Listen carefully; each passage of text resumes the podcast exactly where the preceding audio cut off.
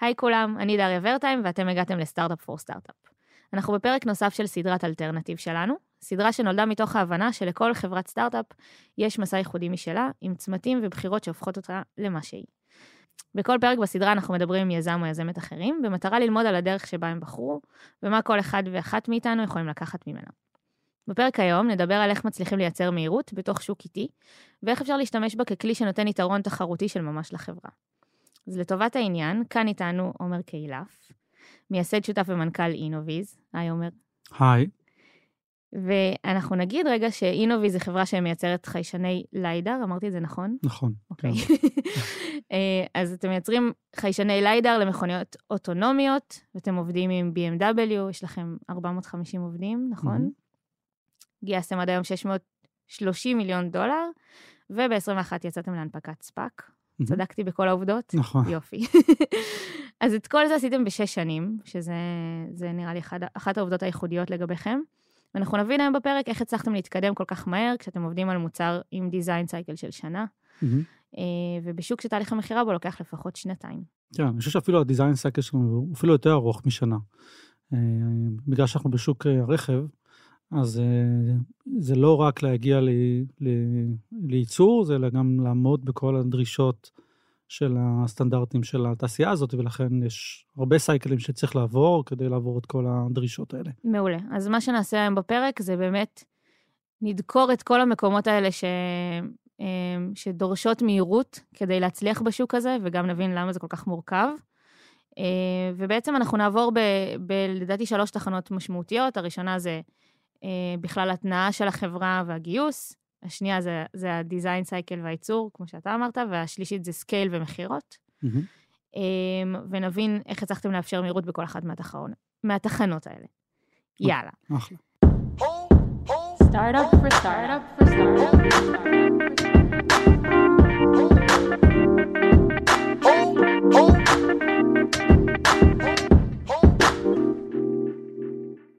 אז בואו נתחיל רגע במשפט, מי אתם, מה אתם עושים היום, תספר לנו קצת, שיהיה לנו קונטקסט. אוקיי, אז אינוביז זה חברה שבאמת הקמנו ב-2016, בשביל לפתח טכנולוגיות לרכבים אוטונומיים, כשבעצם אחד מצווארי הבקבוק לאפשר את הייצור הסדרתי של רכבים כאלה, זה טכנולוגיה שנקראת ליידר, שזה בעצם סוג של מצלמה תלת מימד, מנסים לחשוב על זה בצורה מאוד מאוד מופשטת, זה סורק לייזר שמייצר תמונה תלת-ממדית, למעשה וידאו תלת-ממדי, זה מאפשר לרכב לקבל הבנה מאוד מאוד טובה למרחב שנמצא סביבו, או בשביל לקבל החלטות תנועה מדויקות, לטווחים מאוד ארוכים, רזולוציה מאוד גבוהה. אז בואו באמת נחזור להתחלה, נבין איך התנעתם, אז איך בכלל, אתה יודע, איך מתחילים? זו שאלה גדולה, אבל איך מתחילים את הדבר הזה? וואו, כשהתחלתי, אז היה לי רשימה, היה לי דף עם הרבה רעיונות, ששמתי במגירה כמה שנים. את הרעיון על מצלמה תלת ממד, קראתי לזה בזמנו, לא ידעתי בכלל מה זה ליידר, היה לי כבר כמה שנים בראש, וחיפשתי את השוק הנכון, לדבר הזה. הרבה פוקוס בעולם היה על עולם המובייל, כולם ניסו לחשוב מה הטכנולוגיה הבאה שתיכנס לתוך הטלפון שלהם, והפתרון שהיה לי הוא לא היה מספיק קטן, בשביל להיכנס לפלאפון. אנחנו מדברים על 2015, 16 כזה? 2012. וואו. 2012 חשבתי על הרעיון, אבל הוא לא היה מספיק קטן שייכנס לפלאפוני, ובגלל זה חשבתי שזה סוג של גאדג'ט, ופחות התייחסתי אליו. בסוף 2015 פתחתי את המגירה, וזה פתאום היה נראה לי כמו מקום של פיט מאוד טוב, לתעשייה מאוד גדולה, שזה שוק הרכב. היה לי סוג של מזל, כי פגשתי משקיע שהכיר את שוק הרכב טוב. אני חושב שיזמים, מאוד מאוד חשוב שכשאתם מגישים למשקיעים בשלב הראשון, זה שתיגשו למשקיעים שהשקיעו כבר בתעשייה שלהם, אתם רוצים להגיע. ספציפית, זוהר זיספל, שהוא היה משקיע ראשון, הכיר מאוד טוב את התעשייה, הכיר את הצורך בטכנולוגיה שלנו, וזה גרם לו להיכנס מאוד מאוד מהר. למעשה, בערך שבועיים אחרי שפגשתי אותו, הוא כבר נתן לי את $1 מיליון הראשונים. וואו. וברגע שזוהר זיספל נכנס, הוא נכנס גם כשותף לחברה, שזה היה סוג של אנדורסמנט גם מאוד חזק, אז משקיעים אחרים נכנסו די מהר. למעשה סגרנו $9 מיליון השקעה תוך חודש. תוך חודש מרגע שהחלטתם ללכת על זה היה חודש אחרי שעזבתי את העבודה הקודמת שלי, החלטתי להתמקד בזה. וידעתם שאתם רוצים לגייס 9 מיליון דולר? לא, לא. כשנגשתי לזוהר פעם ראשונה, זה היה מתוך מחשבה של, אני רוצה להתחיל, תביני, רק סיימתי, עזבתי עבודה, אמרתי, אני רוצה להקים משהו, כן? הייתי בראש של, אני רוצה להרים איזשהו אב טיפוס, ולכן חיפשתי לגייס הרבה פחות. וכשבעצם התחלתי להיכנס להבין את התעשייה, הבנתי שיש פה איזשהו סוג של מרוץ, ויש איזשהו חלון הזדמנויות שאסור לי לפספס. ומהמקום הזה בעצם פניתי לאזור, ואמרתי לו, תשמע, אני רוצה לרוץ יותר מהר. באמת, יש פה חלון הזדמנויות שכדאי לא לפספס, חבל לרוץ לאט. אז על זה אני רוצה להתעכב רגע, כי בעצם... אתה אומר שעזבת את העבודה, היה לך איזשהו קונספט של מצלמת תלת מימד, והתחלת לחשוב על עולם הרכב, נכון? זה הסיטואציה שהיית בה, או שבאת כבר עם... כן, כן, לא היה לי שום, לא היה לי אפילו כמעט מצגת בקושי שהיה לי. לא, כי זה נשמע, אתה יודע, זה נשמע... כן, זה נשמע די הזוי. זה נשמע, כן, בלתי אפשרי. אני חושב שהסיבה שזוהר התחבר לרעיון, ואולי גם אליי, זה בגלל שהרקע שלי בנה מספיק קונפידנס, כי הייתי... בעצם הייתי ב3 סטארט-אפים, כולם בחומרה, ובאתי עם הרבה ניסיון בסטארט-אפים מהסוג הזה, ומהמקום הזה הוא שמח על זה שאני יודע לעשות את זה. לא, ועוד משהו שבאת איתו זה גם ההבנה שיש פה תחרות וצריך לפעול מהר, נכון? כן. איך הגעת להבנה הזאת? תראי, זה היה ממש בתחילת הדרך שבו תעשיית הרכב התחילה לעשות קצת יותר רעש, זה כאילו לא היה ברור מאליו שעולם הרכב הולך להיות אזור שבו דיסטרפשן, וכשהתחלתי להסתכל על האפליקציות השונות של הטכנולוגיה שלי, אז בעצם ראיתי שיש באמת התחלה של דיונים די גדולים לגבי הנושא של הרכב אוטונומי. זה גם תקופה שמובילה התחילה לעשות יותר רעש, אם אני לא טועה. בעצם, כן, האמת שמובילה נמכרה לאינטל, חצי שנה אחרי שהתחלנו, שזה יצר גל של עניין מאוד מאוד מאוד משמעותי. פתאום הרבה משקיעים הבינו שיש ערך בתעשייה הזאת, ורצו להיכנס אליה, והיינו פרוספקט מעניין. אז באמת הצלחנו להגיע ללא מעט משקיעים. אז תוך חודש בערך, ב-2016, מרגע שהתחלתם, גייסתם 9 מיליון דולר. נכון, גייסנו 9 מיליון דולר, עשינו מין כזה פרויקט אושן 11, להביא את כל המהנדסים החכמים בכל מיני תחומים, ממש פגשנו מהנדסים בבתי קפה, הבאנו מהנדסת מכונות מאוד חכמה, ואנשים שעבדתי איתם, אלגוריתמאים, אופטיקאים, פיזיקאים, תוכנה, באמת, כאילו הבאנו את כל הצוות הנדרש בשביל הטכנולוגיה, באמת טכנולוגיה מאוד מורכבת, יש המון דיסציפלינות שצריך לחסות, ורצינו לבנות צוות מלא. היינו 18 איש תוך חודשיים וחצי, ובעצם התחלנו לרוץ. אז בוא נתעכב גם על זה, כי גם באמת גיוס ראשוני של 9 מיליון דולר זה מאוד גדול. למה זה הסכום שגייסתם? לא עדפתם לגייס משהו מצומצם יותר, לעשות איזשהו פרוטוטייפ קטן, ואז לצאת לגיוס גדול יותר? לא, אני חושב שזה אחד הדברים שבדיעבד גם דיברתי עליו, על זה עם אחד המשקיעים שלנו בהתחלה, והסברתי לו ש... בעצם זה שגייסנו יותר ממה שרצינו בהתחלה, וגם אחרי שהבנו שזה הולך להיות סיבוב הרבה יותר משמעותי, בהתחלה כיוונו ל4 מיליון דולר, והבנו שזה פחות או מה שאנחנו צריכים בשביל להגיע למיילסטון מספיק משמעותי, אבל בסוף ראינו שיש הזדמנות לגייס יותר, ועשינו את זה, ובדיעבד זה היה מאוד מאוד טוב. למה? כי תראי, בכל תוכנית שאתה בונה, ואתה למעשה יודע להעריך פחות או מה אתה צריך לעשות, אתה חייב להשאיר לך מספיק מקום לעשות דברים שהם יותר, שמגדילים את הווריאנס. מה הכוונה? ברגע שגייסנו 9 מיליון דולר, למעשה התייחסנו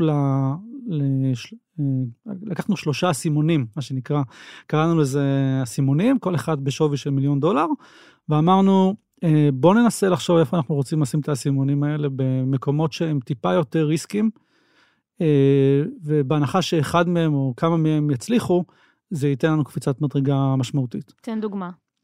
זה קשור לטכנולוגיות בסופו של דבר שהחלטנו שאנחנו מפתחים בעצמנו.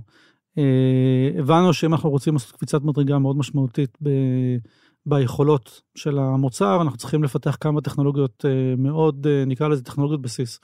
ממש להשקיע בפיתוח טכנולוגיות מאוד עמוקות, זה דרש יותר משאבים. וזה כמובן יותר ריסקי, כי הלכנו לכיוונים שהם חדשניים מאוד, ושלא נעשו בעבר, ושהם, יש בהם סיכונים. ועצם זה שיכלנו להרשות לעצמנו לעשות את זה, בעצם עזר לנו לעשות קפיצות מדרגה דרמטיות. כאילו הדברים האלה בסוף הצליחו, וזה למעשה מה שעזר לנו לשפר את המוצר שלנו בערך באיזה פקטור 1000. כל הדברים שהחלטתם לבדוק, שאמרתם שהם מסוכנים יותר, בסוף הם אלה הדברים שהצליחו. כן, בסוף התיאבון והתחושה הזאת של לקחת סיכונים טכנולוגיים, ולבנות הצוות הנכון סביבם, ולעשות איטרציות של fail fast כאלה, של ללמוד מטעויות, ולראות איך אפשר לעשות דברים יותר טוב, יצא לנו המון ידע, שבסוף פשוט התקהלנו להם, ובסוף הצלחנו להגיע להם. וזה מה שבסוף, אחרי, אני חושב, שנה, הצלחנו להגיע לפתרון, שכשהצגנו אותו ללקוחות, כמו ל-BMW, זה גרם להם להבין שזה הכיוון, שיש פה כיוון מאוד טוב. אני חושב שהסיבה ש-BMW בכלל הסכימו בכלל לדבר עם חברה שהייתה למעשה בת שנה, או אפילו פחות, כשהתחלנו את הדיונים איתם, זה כי היה אליימנט על האסטרטגיה שלנו. הם הסתכלו על הקונספט, הם הסתכלו על הטכנולוגיות שאנחנו עושים לפתח, והם האמינו בשני דברים. אחד זה שזאת כנראה הדרך הנכונה לפתור את הבעיה, והדבר השני זה שהם האמינו שהצוות הזה יצליח לפתור אותם.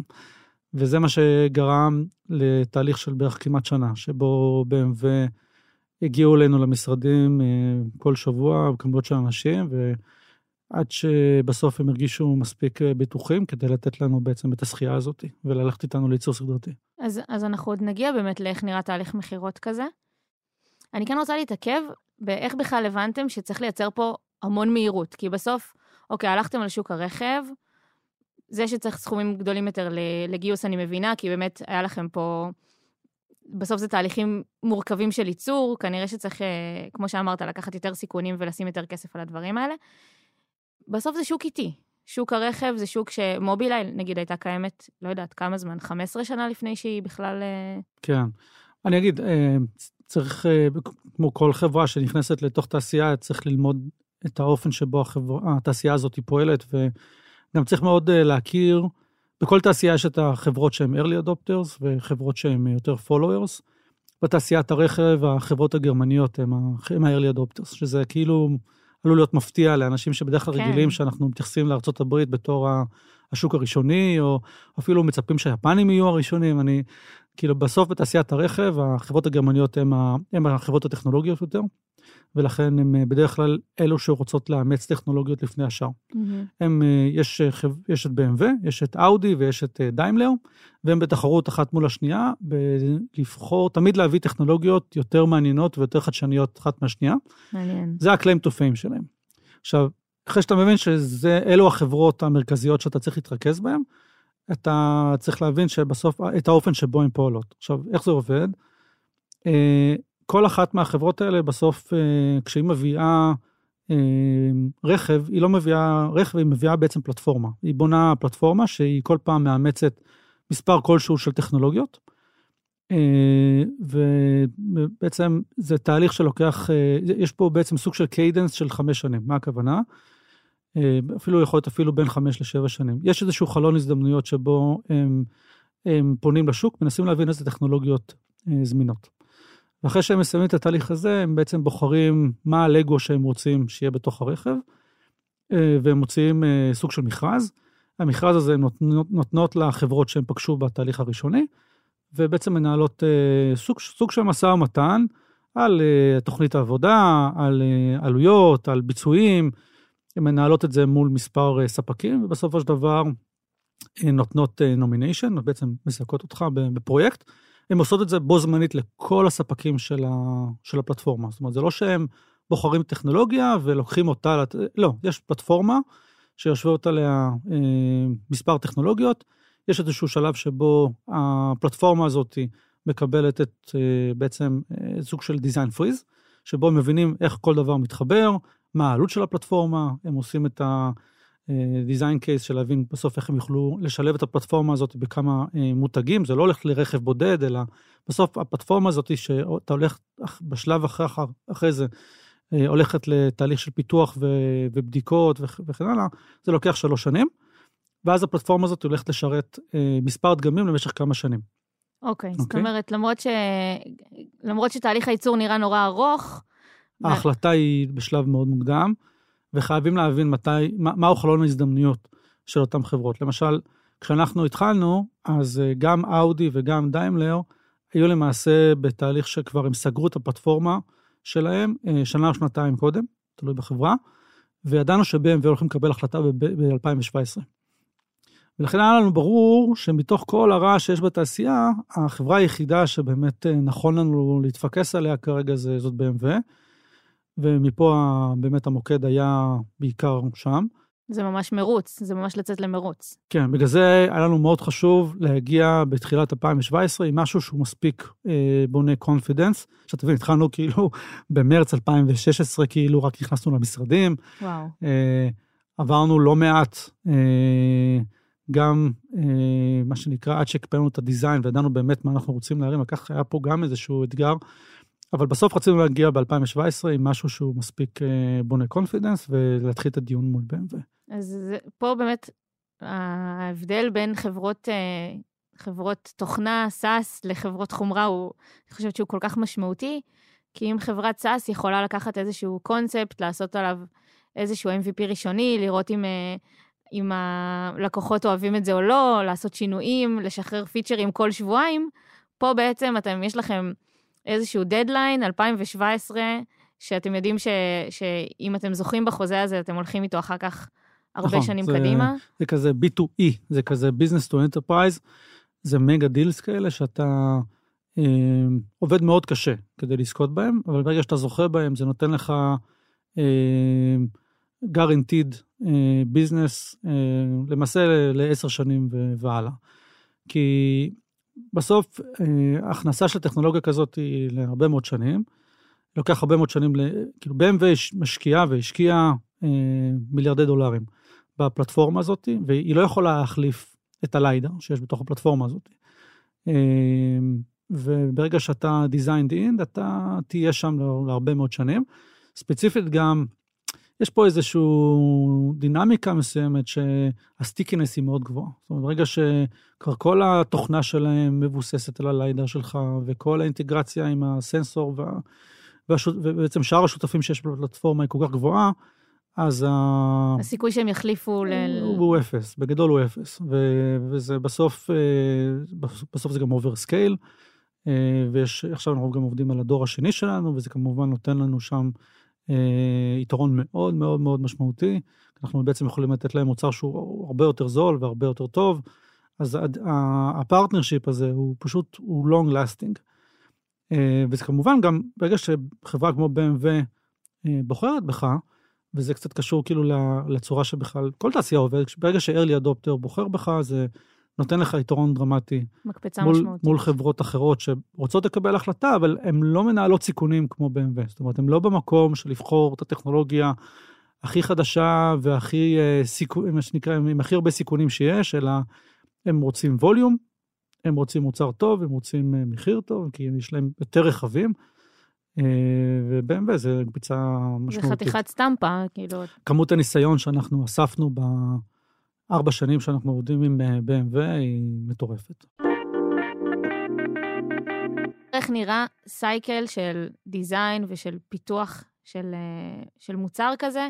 כי גם כאן, בעצם, הנה אתה בעצמך אמרת, יש המון המון גורמים שונים שצריך להתחשב בהם. זה לא בהכרח פיתוח קוד קלאסי, כמו שאנחנו מכירים מהעולמות יותר של מנדי. אז איך זה נראה, ואיך בכלל הצלחתם להביא מהירות לתוך הדבר הזה? אוקיי. אז באופן קלאסי בעולם הרכב יש תהליך די מוגדר שנקרא, שבעצם הוא מפורק לשלבים של A-sample, B-sample, C-sample, D-sample. עכשיו, זה לא שרק אנחנו עובדים, אלא זאת הצורה של הלקוח בסוף לנהל את הקונצרט הזה, כי זה לא רק הליידר, אלא זה כל החלקים שבסוף אמורים להגיע לרכב ולעבור אינטגרציה, הם צריכים איזשהו שעון. צריך איזשהו שעון בעצם יגיד לכל הספקים, מתי הם צריכים להביא איזה רמת בשלות או בגרות של המוצר שלהם. כן, כי בעצם אמרת שבזמן שב-BMW מנהלים מולכם את התהליך הזה של לבחון את המוצר, הם בעצם יוצרים את כל הפלטפורמה של הרכב, אז הם מנהלים לגמרי. את אותו תהליך מול הרבה ספקים. כן, ביום שאני קיבלתי טלפון שאמרו לי שזכיתי בפרויקט, באותו יום הם עשו טלפונים בעצם למי שמספק להם את המצלמה, ואת הרדאר, ואת המחשב, כולם קיבלו טלפונים באותו יום, היה כזה, התחיל להיות סבב טלפונים גם בין הספקים השונים, לשאול מי קיבל את זה, מי קיבל את זה, כמו אודישנים, וכולם מחכים לראות מי קיבל את התפקיד. כי בסוף, תדעי, זה פלטפורמה נורא מורכבת, ואי אפשר לעשות קיק-אוף לפרויקט כזה, מבלי שיודעים הכל. כי בסוף, אם משהו אחד לא מתחבר, אז הפלטפורמה לא תעבוד, וחייבים להגיע להסכמה מאוד ברורה, לגבי כל החלקים שלה, בזמן שעושים את ההשקה, ואז יש תהליך של A-Sample. A-Sample זה שלב יותר שבו אתה מספק מוצר, שהוא לא חייב להיות בגודל הסופי, לא בביצועים הסופיים, בטח לא עומד בכל הדרישות רכב, זה יותר בשבילהם, בשביל לעשות אינטגרציה, אפילו אינטגרציה שולחנית, כמעט אפילו, אולי לא אפילו על הרכב. אז רגע, אז זה קורה לפני שסגרתם את העסקה או אחרי? אחרי, זה אחרי. כל השלבים האלה של האיטרציות האלה שאני מתאר, זה כבר אחרי. זה כבר אחרי השלב של המכרז, כל המשא ומתן וכן הלאה. אז אולי נתעכב עוד רגע על איך בכלל הגעתם למצב שאתם סוגרים עסקה עם BMW, אמרתם, אתם סטארט-אפ צעיר, הייתם קיימים אולי שנה, מה אתם מראים להם בשביל שהם ידעו שזה... לא, אז בתחילת 2017 כבר הראינו להם איזשהו פרוטוטייפ, מאוד ראשוני, באמת היה איזה, באוקטובר אני זוכר, היה אמור להגיע מ-BMW אורח אלינו, וזה כאילו מצחיק, כי אמרנו לאנשים, אוקטובר זה היה החגים, אמרנו לאנשים, תצאו לחופשים, תחזירו, כי בינואר אנחנו צריכים להציג ל-BMW, ולהציג בתערוכה מאוד גדולה. ולמעשה כל החלקים ששלחנו לייצור היו, התחילו להגיע בשקיות, בחלקים כאלה. ופתאום, אחרי שחלק מהאנשים כבר יצאו לחופשה, פתאום מקבלים איזה אימייל שאומר שהלקוח רוצה לראות. כבר עכשיו. כבר עכשיו. בעוד שבועיים הוא רוצה לבוא. עכשיו, כאילו הצוות לא נמצא, כל החלקים עדיין בשניקה, הכל בשקיות. ואמרנו, מה עושים? לך תרכיב את הפאזל הזה מהר מהר וזה מה שקרה, כאילו זה היה מטורף. עכשיו באמת היינו בצוות חסר, כאילו תביני, זה כבר לא, כשמישהו יוצא לחופשה, זה תורקש צוות, היינו, תדעת, כאילו, צוות היה איש אחד, והאיש חומרה הפך להיות איש תוכנה, והאיש אינטגרציה הפך להיות איש אופטיקה לתמצוא, וכאילו באמת התחלנו להרכיב את הדברים. אבל זו נקודה חשובה, אני חושבת שנורא קל, יכול להיות דווקא בעולמות כאלה, לבוא ולהגיד, לא, זה מה שהולכים בידי בוק. דחף אותנו בטירוף. אנשים שחזרו בחופשה, לא הבינו, כאילו, מה קרה פה? כאילו, פתאום אנחנו חוזרים, רואים מוצר עובד, רואים את האב טיפוס עובד, כאילו, איך זה קרה לזה? כן, זה היה די הזיה. היה ביקור מאוד מותח, כי לא ידענו איך התגובה תהיה, כי זו פעם ראשונה שאנחנו רואים אפילו את המוצר עובד. וואו. ולא ידענו איך החוויה שלו תהיה, אולי הוא יגיד, אוקיי, נחמד. והוא, מה זה התרשם? זה היה כאילו, וואו, איך כאילו, בדיעבד שאני חושב על מה שהראינו לו לפני זה, אז כאילו, זה נראה לי כמו לא למאכל אדם, שאני חושב על מה שהראינו לו שם. והוא עדיין נורא התרשם, וזהו, וזה יצר משוב נורא חיובי. גם הקדים לנו את הלוחות זמנים, כי כבר הגענו לאב טיפוס יותר מוקדם מה שחשבנו. אבל יכול להיות שזה גם היה פקטור משמעותי מבחינתם, זאת אומרת, הם ידעו גם שאתם לא קיימים הרבה זמן, הם ראו לאיזה מהירות אתם מסוגלים להגיע. כן, בטוח שכן. אני שנייה אשאל, היה לכם בראש מה אם לא? מה אם הם בסוף לא נותנים לכם את העסקה הזאת? לא. תראה, ידענו מי התחרות שלנו, באותו זמן, והיה לנו ברור שהם לא יכולים לבחור בהם, כי אין להם משהו מספיק טוב.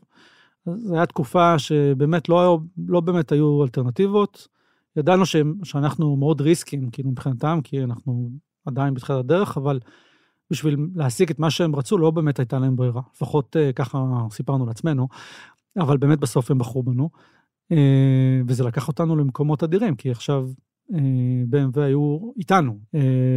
ואז בעצם הם הופכים להיות סוג של חלק מתהליך הייצור, אני מניחה. הם לא בתהליך הייצור, והם לא בתהליך הפיתוח, אבל הם מאוד מכוונים.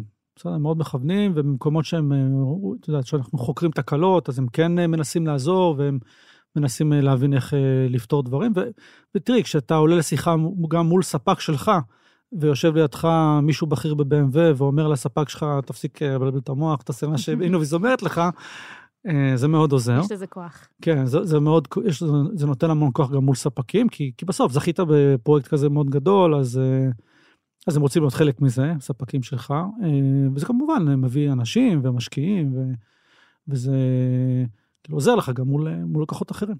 אז אוקיי, אז בוא נחזור לשלבים של הסייקל, נכון? אז דיברת על זה שיש שלבים שונים, שאתם בעצם כל פעם... צריכים בעצם להציג סוג של התקדמות, אז השלב, נקרא לזה הכי מאתגר, הוא השלב של ה-B-Sample, זה שלב שבו המוצר כבר צריך להיות בגודל הסופי, חומרה הסופית, ובעצם אתה צריך להתחיל שם התהליך של איטרציות, של בדיקות, של לעמוד בכל הסטנדרטים של תעשיית רכב. שזה מה שנקרא ניסויים, שאף אדם לא צריך להיות חלק מהם, זה מה שנקרא, זה, אני אספח, אני לא אשכח שמישהו שלח לי איזשהו ריפורט על איזשהו ניסוי, שבעצם מה שקרה שם זה שבא מישהו, החזיק רובה, שיורה יתושים על החלון של הליידר, ובודק אם לא נשארות שריטות. תביני שיש מישהו בעולם שהתפקיד שלו זה לראות יתושים על... עכשיו, את חושבת, זה כאילו נשמע הגיוני, נכון? כי אתה אומר בסוף, הרכב נוסע, הוא פוגע ביתושים, אתה רוצה לראות שזה לא מייצר שריטות, דברים כאלה, אבל עצם זה שזה פשוט עוד דבר שאתה צריך לעבור, זה פשוט מצחיק. כן, מי חושב שאתה צריך להעביר את המוצר שלך בבדיקה כזאת בכלל? אז כן, כאילו צריך לעבור הרבה מאוד איטרציות. עכשיו, בזמנו, אינוביז, את הייצור שלנו עשינו בגרמניה, את הקו הראשון שלנו של הייצור הקמנו בגרמניה, וזה למעשה היה במרץ 2020, שזה היה התחלה של הקורונה, וביום שהעברנו את כל הציוד לגרמניה, נעלו את השמיים. וואו. ולא יכלנו לשלוח מהנדסים לקו, וזה קטסטרופה. כאילו, להרים קו ייצור חדש, כשאתה צריך לדבג את התהליך ולדבג את הבעיות, ואין לך מהנדסים שלך שיושבים שם בשטח, זה קשה בצורה שאי אפשר לדמיין. כנראה שגם אם זה כבר היה משהו פועל, זה היה, היו לכם קשיים, אבל זה בעצם משהו חדש שאתם מקימים. תראי, זה כאילו, בסוף קו ייצור של בתעשיית רכב, זה בעצם הכל אוטומטי, זה לא אנשים שבונים או מדביקים, זה הכל מכונות רובוטיות, זרועות רובוטיות שמרכיבות ליידרים, וזה, אתה צריך לוודא שהתהליך הוא יציב ועובד טוב, ואתה בעיקר מנסה להבין דרך הצוות שיושב שם בגרמניה, מה לזל קורה שם. זאת אומרת, איך אתה מסביר את התוצאה הזאת, ואיך אתה מסביר את התוצאה הזאת, ולמעשה ישבנו כמה חודשים ארוכים, באמת, אני חושב שזה 6 חודשים, ישבנו באיזשהו חדר, אני כאילו הייתי, פשוט ניהלתי את התהליך הזה בעצמי, כי פשוט החלטתי שאני לוקח על זה ownership, כמו שאלון מאסק קורא לזה production hell, ממש הרגשתי כאילו אני ישן בחדר ייצור, וכל היום אתה מול הקשר, כאילו בקשר מול אנשים בגרמניה, לנסות להבין כאילו איך לייצב את התהליך. זאת אומרת, הייתם חייבים לנהל את התהליך הזה מרחוק, לא הייתה לכם ברירה. כן, אי אפשר, כאילו, זה היה פשוט, אי אפשר להגיע לשם. בעצם יש לכם תלות בהמון המון גורמים כחברת חומרה. אני מניחה שאתם לא מייצרים את הכל אין-האוס. נכון, בסוף המוצר יש בו אלפי חלקים, חלקי אופטיקה, רכיבים, כאילו תהליכי הייצור השונים. יש, נקרא ה-supply chain, הוא מאוד מאוד מורכב לחלק מהדברים, וגם אגב, גם פה בקורונה זה היה מאוד קשה, כי אם פתאום, אם יש לך בסופליי צ'יין, איזשהו רכיב שצריך לעבור בין 5 מקומות, לפני שהוא נכנס לתוך המוצר, כי הוא צריך לעבור ציפויים, וצריך לעבור חיתוכים, וצריך לעבור הדבקות, כי בכל מקום זה עכשיו הופך להיות מאירוע של, במקום כמה ימים, הופך להיות שבועיים, כי אין משלוחים, ואין דרך להעביר, והמכס בסין סגור, וכל מיני שטויות כאלה, ופתאום אתה מגלה שהתהליכים הופכים להיות כל כך ארוכים, שזה נורא נורא מעט אותך. אז מה זה עושה לסטארט-אפ צעיר? אתה צריך למצוא דרכים יצירתיות. אני לא אשכח שאיזשהו צ'יפ שגם יוצר בסין, וסליחה, ביפן, ספציפית זה, וחיכינו לו, ממש חיכינו לו, ופתאום הגיע כאילו העוצר, ומצא לי את עצמי פונה לשגרירות ביפן, ומנסה להבין איזה טיסות אפשר פשוט להעמיס עליהם איזשהו תיק, והגענו לאיזשהו מטוס שבמש העביר איברים, כאילו להחייאה, והסכימו כאילו להעביר את הדבר הזה, זה כאילו, תבין איזה הרפתקה, כן? זה היה מאוד קשה. אני חושב שאחד הדברים שאנחנו עושים אחרת, כאילו באינוביז 2, לקחנו הרבה יותר ownership על ה-supply chain, גם בייצור של חלק מהרכיבים, וגם בייצור של ממש המוצר עצמו. זאת אומרת, כל מה שעשינו בגרמניה, אנחנו עכשיו עושים באינוביז. אז מה זה רגע, רק מה זה אינוביז 2 שאמרת? מה הכוונה? אינוביז 2 זה מוצר שהצלחנו להוזיל ב-70% את העלויות שלו, זה הוזלה מאוד מאוד דרמטית, וגם שיפרנו את הביצועים פי 30, שזה באמת שיפור מאוד דרמטי גם. אבל יש איזושהי מחשבה מעבר לדיוק של המוצר, ומין הסתם פיתוח טכנולוגי, שאתם רוצים להתקדם מהגרסה הקודמת שלו, יש גם מחשבות של איך הופכים את כל התהליך למהיר יותר, איך מסיקים מסקנות מהתהליך הקודם? יש לנו כל כך הרבה lessons learned, כאילו מהדור הראשון. במוצר הראשון, היו שלושה דברים שיצרו בעיקר את הפריקשן, אחד מהם היה באמת אחד הרכיבים שעשה לנו, כאילו, היה יחסית מורכב, אחד שאנחנו עושים אותו בעצמנו, וזה דרמטי, כאילו ממש מאוד מקל עלינו, גם מוזיל, גם משפר, באמת המון דברים. הנושא השני זה הייצור שדיברנו עליו, שאנחנו עושים כל הייצור פנימית, סייקלים הרבה יותר מהירים, אין יותר לדבק דרך הטלפון, זה חלום שמתגשם, את לא מבינה כמה התרגשתי כשראיתי את הקו הזה, זה הכל אוטומטי, כן, זה לא קו ייצור, אנשים מדמיינים, אנשים עם ברגים כאלה, צ'ארלי צ'פלין כאלה, זה לא, זה בסוף שולחן אופטי עם זרוע רובוטית שמרכיב ליידרים, ואנחנו עושים את זה בעצמנו, זה ממש יכולת מדהימה שפיתחנו. וזה כאן בישראל, או שאתם... כן, כן, בישראל, מה זה? במשרד, כאילו, אני לא הסכמתי אפילו שזה יהיה בבניין אחר, כאילו זה... זאת אומרת, אתה יורד שתי קומות ואתה שם. ממש, כן. לא עכשיו צריך להטיס מהנדסים לגרמניה. לא, זה מטורף, זה מדהים, זה ממש מאיץ אותנו בטירוף, זה גם כמובן יכולת שתשרת אותנו גם על המוצרים הבאים שלנו, זה מאוד מאוד... גם חוסך לנו המון כסף, באמת, זה פשוט חוסך לנו המון כסף, זה באמת טוב. והדבר השלישי, תראה, המוצר החדש הוא גם מכיל כמה טכנולוגיות חדשות יותר, שמפשט. זה כאילו זה מצחיק, אבל במדור הראשון, כדי לסחוט את הביצועים, כאילו להגיע באמת לביצועים שעשינו בדור הראשון, היינו צריכים לעשות כמה מנגנונים די מורכבים בתוך המוצר. שזה מאוד מסבך את הייצור, ומסבך את הבדיקות, ומאוד מסבך, כאילו באמת, פיצ'ר, כאילו נקרא לזה, שהוא פשוט, הוא כאילו נורא נורא חכם, אבל הוא באמת, מאוד, מאוד היה קשה, כאילו בסוף לשלוט על ה... אני אומר, זה כמו לגדל נמר קצת, זה כזה מין משהו אקזוטי, מיוחד, חכם כזה, מתוחכם מאוד, אבל באמת כזה... שיש בו הרבה יותר סיכון. צריך לנהל את הנמר הזה, כאילו צריך, הנמר הזה מדי פעם כאילו נושך אותך. אז בדור השני, זה מצחיק, אבל צריכנו להגיע לביצועים באמת משמעותית הרבה יותר טובים, וזה באיזשהו מקום קצת הוריד ממנו את הצורך להתחכם מדי, וזה הפך להיות מוצר הרבה יותר פשוט, כאילו באמת פשוט לייצור, פשוט המון מובנים. איך מתמודדים באמת עם באגים בכל התהליך הזה? כי אתה יודע, אני שוב פעם עושה את ההקבלה, אני ישר הולכת להקבלה לחברת תוכנה, אבל אני מדמיינת שהם מוציאים איזה פיצ'ר לאוויר, הוא לא עובד, אין בעיה, עוצרים שנייה, מסדרים את הקוד ומשחררים שוב. כן, תראי, למצוא תקלה בחומרה, זה כאילו, כן, זה מייצר סייקל שיכול לקחת חצי שנה לתקן. זה המון בדיקות מחדש, המון ולידציה. אז אם אני מחברת את זה לדרך שלכם ולהגדלה של האונרשיפ שאתה דיברת עליה, אז מה שעשיתם זה לייצר יותר שליטה אצלכם בתהליך ייצור. כן, אז עצם זה שהדבר הזה יושב אצלנו, עוזר לנו לבקר את התהליך הרבה יותר מהר, לתקן. תראי, אנחנו, כשיש בעיה, אנחנו נשארים עד הבוקר כדי לפתור אותה. זה כאילו מאוד שונה כשאתה עובד מול חבר'ה שיושבים בגרמניה ו-9 to 5. תשמע, אני אספר לך, הפעם הראשונה שהיינו צריכים למסור ל-BMW את ה-B-Sample, אוקיי? סליחה, זה היה C-Sample. וזה היה איזשהו תאריך שהוא היה מאוד קריטי. ואני זוכר שיומיים לפני התאריך הזה, אני עושים איזושהי ישיבת סטטוס, להבין קצת איפה דברים עומדים, ואתה מבין שיש איזשהו פער, הבנו שיש איזשהו פער באיזה נושא מסוים,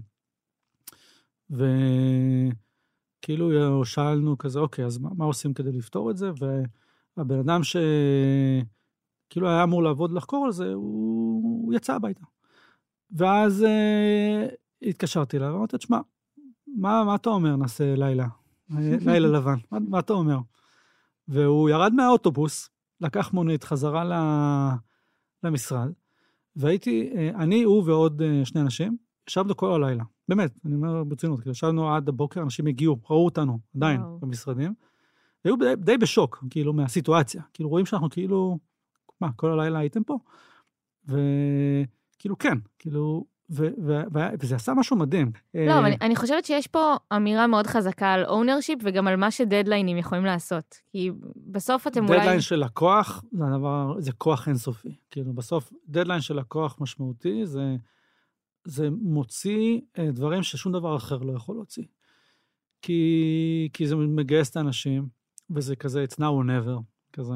וזה מדהים. לא, זה מראה כמה אילוצים חיצוניים יכולים להשפיע על החברה. בגלל זה אני נורא חוגג נגיד את הארוחה בווגאס, ה-CES, זה כמו חג באינוביז.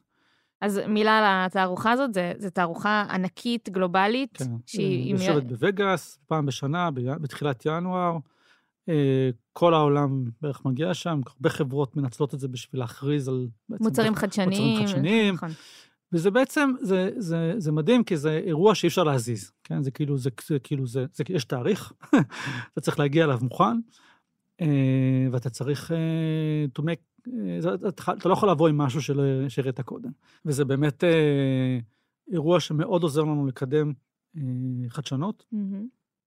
אנחנו בכל שנה בעצם מבקשים מהצוותים לבוא ולהסתכל על מה שהם עושים, ולנסות לחדד עבור עצמם, מהו הצוואר בקבוק הכי גדול שלהם, ומהו הדבר שאם הם ישפרו אותו פי 10, זה יהיה כנראה התרומה הכי גדולה, כאילו להתקדמות. עכשיו, הדבר הזה הוא חלק כאילו משהו שהם מתבקשים לעשות כל שנה, וזה עושה המון דברים מדהימים. אחד, עצם התהליך הבריינסטורמינג הזה של להבין מה, כאילו מהו אותו צוואר בקבוק, מייצר הרבה תובנות מעניינות, ולפעמים גם לא hanging fruits, כאילו באמת דברים שאתה פתאום, אתה מבין קצת את הדינמיקה, ואיך דברים קורים. ואיך בקלות אתה יכול לעשות איזה שינוי. ואיך בקלות אפשר לעשות שינוי שהוא יהיה מאוד משמעותי. שתיים, אתה בעצם מבקש מאנשים, מעבר לעיסוק היומיומי, וכאילו לעמוד בתוכניות, אתה מבקש מהם להשקיע 10% מהזמן שלהם בפתרון של 10, כאילו איך להגיע למשהו שהוא פי 10 יותר טוב. עכשיו, זה מייצר אצל אנשים המון חוויה כיפית, כי אתה כאילו, לכל אחד יש חדשנות, כאילו בתוך העשייה שלו, גם כשאתה אומר להם 10%, ברוך השם עובדים על זה יותר, כי זה הרבה יותר כיף לעבוד על משהו שהוא חדשני, אז... וזה תמיד בראש שלהם. זאת אומרת, גם כשמתעסקים ביום-יום שלהם, ברור להם, כאילו, הצורך לפתור את הבעיה הזאת היא יושבת בראש, והדבר המדהים זה שבסוף השנה, גם אם לא מגיעים לפי 10, כן, רק מגיעים לפי 3 או פי 4, ואתה מקבל כאילו, את הפי 3, פי 2, פי 5 מהצוותים השונים, אתה באופן כללי מקבל מוצר שהוא פי... שהוא פי כמה רמות... פי כמה יותר טוב, יותר כאילו, טוב. כאילו ממה שייך לפני שנה. בגלל זה אנחנו כל שנה מצליחים לשפר את המוצר שלנו בערך בין פי 20 לפי 40. Okay, פשוט מסכום כאילו של הרבה מאוד שיפורים שאנחנו עושים בהמון מקומות. וזה מתוך הקונספט של הצווארי בקבוק. של ה-10X, כן, של ה-10X. זה קונספט מדהים, אנחנו גם עושים אותו באופסייט שלנו כל שנה בצוות. אני יכולה להגיד שאני למדתי אותו כאן במנדי ולא חשבתי כמה הוא משמעותי, אבל באמת הקונספט הזה שאומר שגם אם אתם מצליחים לייצר, אני לא יודעת, 10,000 אני לא יודעת איך, ליידרים, איך להגדיר את זה, בחודש, אבל ה-QA יכול להעביר רק 100 מהם בקפסיטי, אז בעצם אתם תצליחו לייצר רק 100. נכון, זה נכון, כאילו, זה כאילו מדהים, בעולם החומרה, אתה יכול להיות קונסטריינט מהמון גורמים, אתה יכול להיות קונסטריינט ממש ברכיבים, כן, כולנו מכירים, כולנו שמענו על הצ'יפ שורטג' וכל זה, כן. כאילו אתה יכול להיות ממש תלוי במספר הרכיבים שיש לך, תחשב, יש לך כרטיס, יושבים עליו 200 רכיבים, לפעמים חסר אחד, וזהו, נגמר, אתה לא יכול להרכיב, כאילו, ולא רק את הכרטיס, כל המוצר. בדיוק, יש לך הכל, אבל אין לך כלום. נכון, כאילו, הרבה חברות רכב, אגב, סגרו מפעלים שלמים, כי חסר להם רכיבים, זה די מטורף. אז, כאילו, אתה יכול להיות תקוע בסופליי, ואז אתה יכול להיות תקוע בגלל שקו הייצור שלך פתאום נופל מאיזושהי סיבה, וזה קורה, כן? כאילו פתאום איזושהי מכונה שמפסיקה לעבור, ואתה צריך כאילו לפתור את הבעיה ולהבין. לפעמים גם שמגיעים רכיבים, פתאום, זאת, מגיעים בצ'ים, כן? כאילו מגיעים קופסאות, כאילו של נגיד סתם של עדשות, ופתאום מגיע סט, כאילו בצ' של עדשות, שהוא לא בסדר. לא יודע מה, יש עליו איזה ציפוי לא נכון, אני לא יודע מה קרה אצל הספק, אבל גם לוקח הרבה זמן לפעמים לעלות על זה. לפעמים אתה מייצר מערכות ואתה מגלה את הבעיה אחרי שכבר הרכבת, ואז עד שאתה חוקר את התקלה, עד שאתה מנסה להבין מהי, עד שאתה מגיע כאילו להבין איך לפתור אותה, עד שאתה מגיע לספק וכאילו... ואז עוד פעם להזמין ועוד פעם... וזה סייקלים ארוכים. לא, זה מדהים כמה ההסתכלות הזאת כל פעם על הגורם הכי מעכב, כמה היא יכולה להרים את המוצר קדימה. יכול להקוץ אותך בכל כך הרבה מקומות. כל שינוי קטן במוצר, גם שכביכול נראה נורא פשוט וכאילו רק משפר, יכול לייצר כאילו ממש מעצורים בכל השרשרת. וזה באמת אומנות, כן, של כאילו איך לייצב גרסה ולהרים את ה... אתה גם לא רוצה להרכיב מערכות שבסוף אתה מגלה שאתה צריך לגרות אותם, כן, כי הרכבת איזה רכיב שהוא לא בסדר. זה דורש עמוד בקרה כבר בתהליך ההרכבה, לפני ההרכבה, זה מאוד מורכב. אז אנחנו נגיע לחלק האחרון, ודיברנו עליו כמה פעמים, אבל בואו שנייה נפרוט את זה, וזה כל האסטרטגיית מחירות. אז קודם כל דיברת על העסקה מול BMW. א', אני אשאל, האם זה לא לשים את כל הביצים בסל אחד? התעשייה הזאת עובדת בצורה שאתה חייב להיכנס דרך חברות הרכב הגדולות, לסגור עסקאות משמעותיות, תראי, את המוצר שאנחנו מוכרים גם לחברות לא רכב, כן, מנופים שמשתמשים בסנסור שלנו לאוטומציה, לוגיסטיקה. זאת אומרת, אתם לא מגבילים את עצמכם לתעשייה אחת. לא, מה פתאום? בסוף זה באמת מצלמת תלת ממד, זה סנסור שרואה בתלת ממד, ואפשר לעשות אותו קסמים, באמת. ויש הרבה אוטומציה, כאילו, כולנו מאמינים באוטומציה, כל דבר שאתה יכול להחליף באוטומציה, בטח במשהו שקשור לתנועה במרחב, אז ליידר כאילו יעשה את זה יותר טוב, ויש שם כאילו, זה פשוט הרבה יותר פרגמנטד, כאילו יש הרבה יותר, יש מדף אינסופי של אפליקציות, שבסוף יעברו ממצלמות דו-ממד לתלת ממד, וזה פשוט תהליך פיתוח שכל אחת מהם צריכה לעשות, ובסוף הסכום הכולל של השוק, שבסוף ישתמש בליידרים, של תעשיית לא הרכב, היא יותר גדולה מעולם הרכב, היא פשוט יותר מבוזרת. אבל הפוקוס שלנו כרגע זה לעשות דיזיין אין לחברות, שאתה יודע גם שהפריקשן לעבור בין טכנולוגיה לטכנולוגיה, היא מאוד מאוד נמוכה, ולנעוץ בעצם את הבסיס שלנו בתוך התעשייה הזאת, הכי מהר שאפשר, ואז להפנות יותר משאבים לפרגמנטד, כאילו לתעשיות שהן פחות, את יודעת, שזה לא 4-5 שנים של quality testing וכן הלאה, ואז ליהנות גם מהווליומים שאנחנו מקבלים מעולם הרכב, האיכות. זאת אומרת, האסטרטגיה שלכם זה לא בהכרח להגיד, אנחנו... נשתלט על כל עולם הרכב, ואנחנו נלך על כל השחקניות שם, ואז אולי נחשוב על תעשיות אחרות, אלא זה... לא, אנחנו מפזרים, אנחנו... אני מבין שזה תהליך שיקח הרבה מאוד זמן, אני מפזר תשומת לב, מה שנקרא, לאפליקציות מסוימות, שאני מאמין שיהיה להם בשלות טיפה יותר גבוהה, אוטומציה של לוגיסטיקה, בנייה, כאילו אנחנו מוכרים ליידרים לכל מיני חברות שמתעסקות בתחום הזה, ואני מאמין שבסופו של דבר הדברים האלה יגיעו גם לייצור סדרתי. ואולי גם למצוא את ה-BMW במרכאות של כל אחת מהתעשיות האלה. הנה, סגרנו עסקה עם חברת הבנייה הגדולה ביפן, או ביישי, חברה עצומה, הם רוצים לשים ליידר על כל מנוף. איך נראית הצלחה מבחינתכם? מעבר אתה יודע, אם תסגרו עכשיו עסקאות עם כל ה... אם תכניסו חיישני ליידר בכל תעשייה אפשרית ברור, אבל ב-day to day, איך נראית הצלחה? מה אתם מודדים בכלל? תראה, אנחנו עובדים עכשיו מול כמה חברות רכב מאוד גדולות, לשלב את הטכנולוגיה שלנו, כמעט חברות מאוד מאוד גדולות. הצלחה תהיה לסגור כזאת עסקה. כי אני חושב שזה יהיה קטליסט מטורף. כי אני חושב שברגע שאנחנו ניכנס לאותה חברת רכב שכרגע אנחנו עובדים מולה, זה יהיה game changer.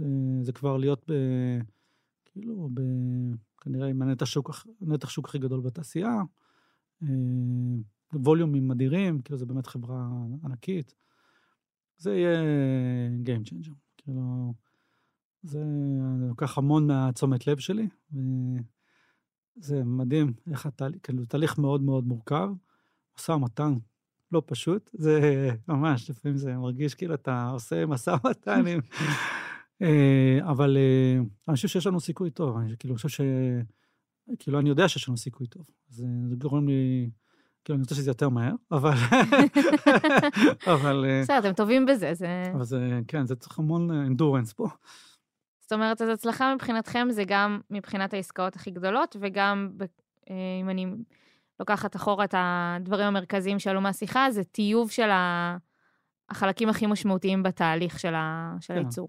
כן, אנחנו צריכים להעלות את הקפסיטי שלנו. כרגע יש לנו 3 קווי ייצור, אחד בגרמניה, אחד בארצות הברית, שבעצם הקו בארצות הברית זה הקו שישרת את BMW, ולקוחות אחרים, זה הקו של הדור הראשון.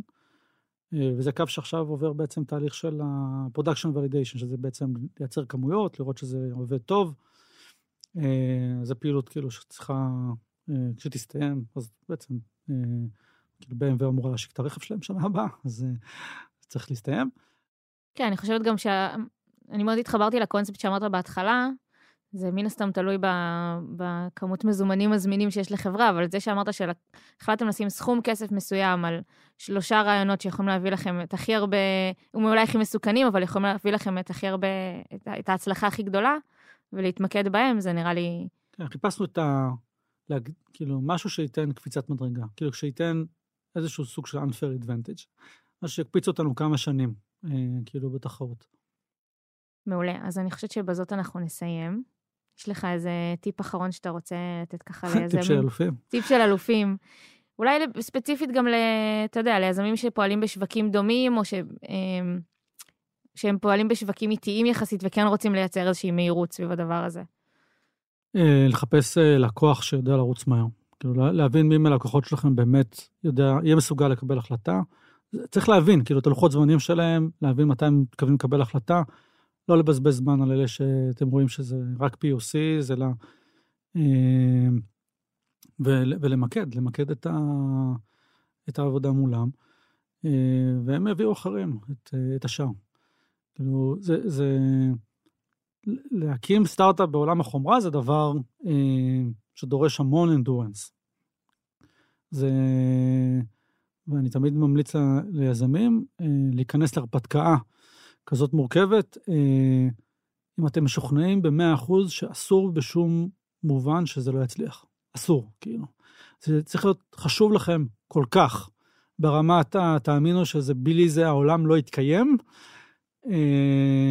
כדי להיות מסוגל לעמוד באמת בכל בדרך הזאת. כי כשאתה מתחיל חברה, יש אנשים נטייה לחשוב שכאילו הם צריכים לדעת איך לפתור את כל הבעיות, כדי להרגיש מספיק בטוח, ואני אומר, זה חסר סיכוי. כאילו, אין שום סיכוי שבעולם, שאתה מודע לכל הבעיות שצריך לפגוש, ויותר מזה, בסוף הבעיות יכולות להיות גם במקומות שאתה לא חשבת עליהן מראש, ואם בסוף אתה תגיע לנקודה שתחשוב שזה בלתי אפשרי, ואתה לא תהיה מסוגל להתמודד עם הקושי הזה, ותחליט לפרוש, אז עדיף שתפרוש, כאילו קודם. עדיף מראש להיכנס למשהו שאתה, גם אם אתה לא יודע לפתור הכל, ולדעת להבין שאתה פשוט צריך להתמודד עם זה, כי אתה כל כך משוכנע שזה חייב לקרות, שזה פשוט לא משנה, כאילו זה פשוט לא מעניין אם הפתרון כתוב לי או לא כתוב לי, וזה המבחן האמיתי, שאתה מסוגל באמת להתמודד עם פרויקט כל כך מורכב, כי המורכבויות הגיעו, כאילו, ואתה, אין מה לעשות, גם יזמים בסוף הם, כשאתה מגיע לאיזושהי נקודה, אתה תמיד מחפש את, כאילו, מה הדבר הבא, מה המוצר הבא, ואם במוצר הבא, אתה, כאילו, לא תמצא את הפתרון, אז מה אתה עושה? כאילו, תהיה תקוע. אתה חייב להיות מסוגל להתמודד עם ה-unknown הזה, מהיום הראשון, וזה המבחן האמיתי. באמת טיפ של אלופים. בהצלחה. מעולה, אז אנחנו נסיים בזאת. לפני שנסיים אני אזכיר שאם יש לכם שאלות לעומר או אלינו, אפשר לשאול אותן באתר או בקהילה שלנו בפייסבוק, ואם אתם רוצים לדעת כל פעם שיוצא פרק חדש, אתם מוזמנים לעקוב אחרינו בכל אחת מהאפליקציות. אז תודה רבה עומר. כיף, תודה רבה. היה מרתק, ותודה שהאזנתם. Startup for startup for startup.